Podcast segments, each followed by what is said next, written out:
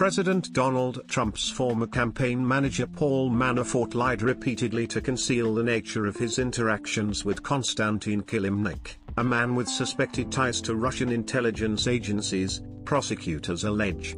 In a partially redacted transcript of a hearing that took place Monday, February 4, prosecutors told the judge that Manafort had continued working with Kilimnik on issues related to Ukraine until 2018, even after special counsel Robert Mueller had indicted the longtime Republican political consultant.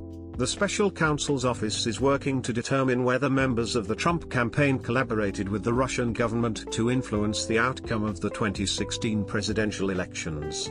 Manafort's long-standing partnership with Kilimnik, who was once in the Russian military, goes to the heart of what the special counsel's office is investigating, prosecutors told the court. Prosecutors also argued that it was unusual for someone working on a presidential campaign to maintain such a close working relationship with someone tied to Russian intelligence. The court documents revealed that Kilimnik was in Washington during Trump's inauguration. Paul Manafort, the former campaign manager for then presidential candidate Donald Trump, arrives at federal court in Washington, D.C., on April 19, 2018. Manafort lied repeatedly to conceal the nature of his interactions with Konstantin Kilimnik, a man with suspected ties to Russian intelligence agencies, P. Prosecutors allege. Al Drago slash Bloomberg slash Getty Images Manafort allegedly lied about Kilimnik's work with the so-called Habsburg Group, a small group of high-level politicians from Central Europe who lobbied officials in Washington and Europe about issues related to Ukraine. Manafort changed his story on multiple occasions to make it appear as if Kilimnik's involvement in this scheme was only related to work in Europe and not to lobbying work in the US, prosecutors allege.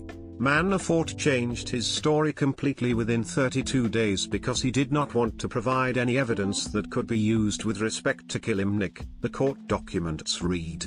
There are ample records of Mr. Kilimnik being involved in setting up the Habsburg Group events, being on emails where the Habsburg Group is working in the United States. So it's not a case where Mr. Kilimnik and Mr. Manafort didn't both know and knew that the others knew, the transcript continues.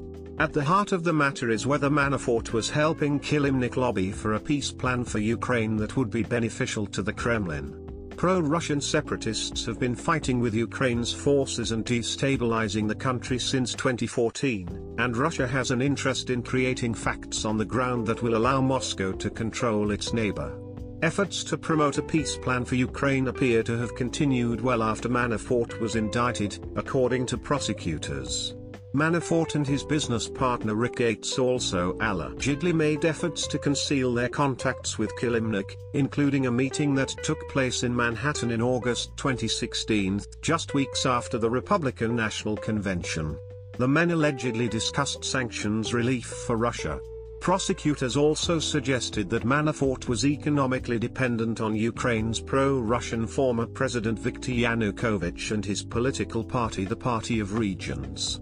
Yanukovych fled to Moscow in 2014 after a pro-Western social movement ousted him from power. Manafort played a key role in bolstering Yanukovych's image and helping him win the presidency.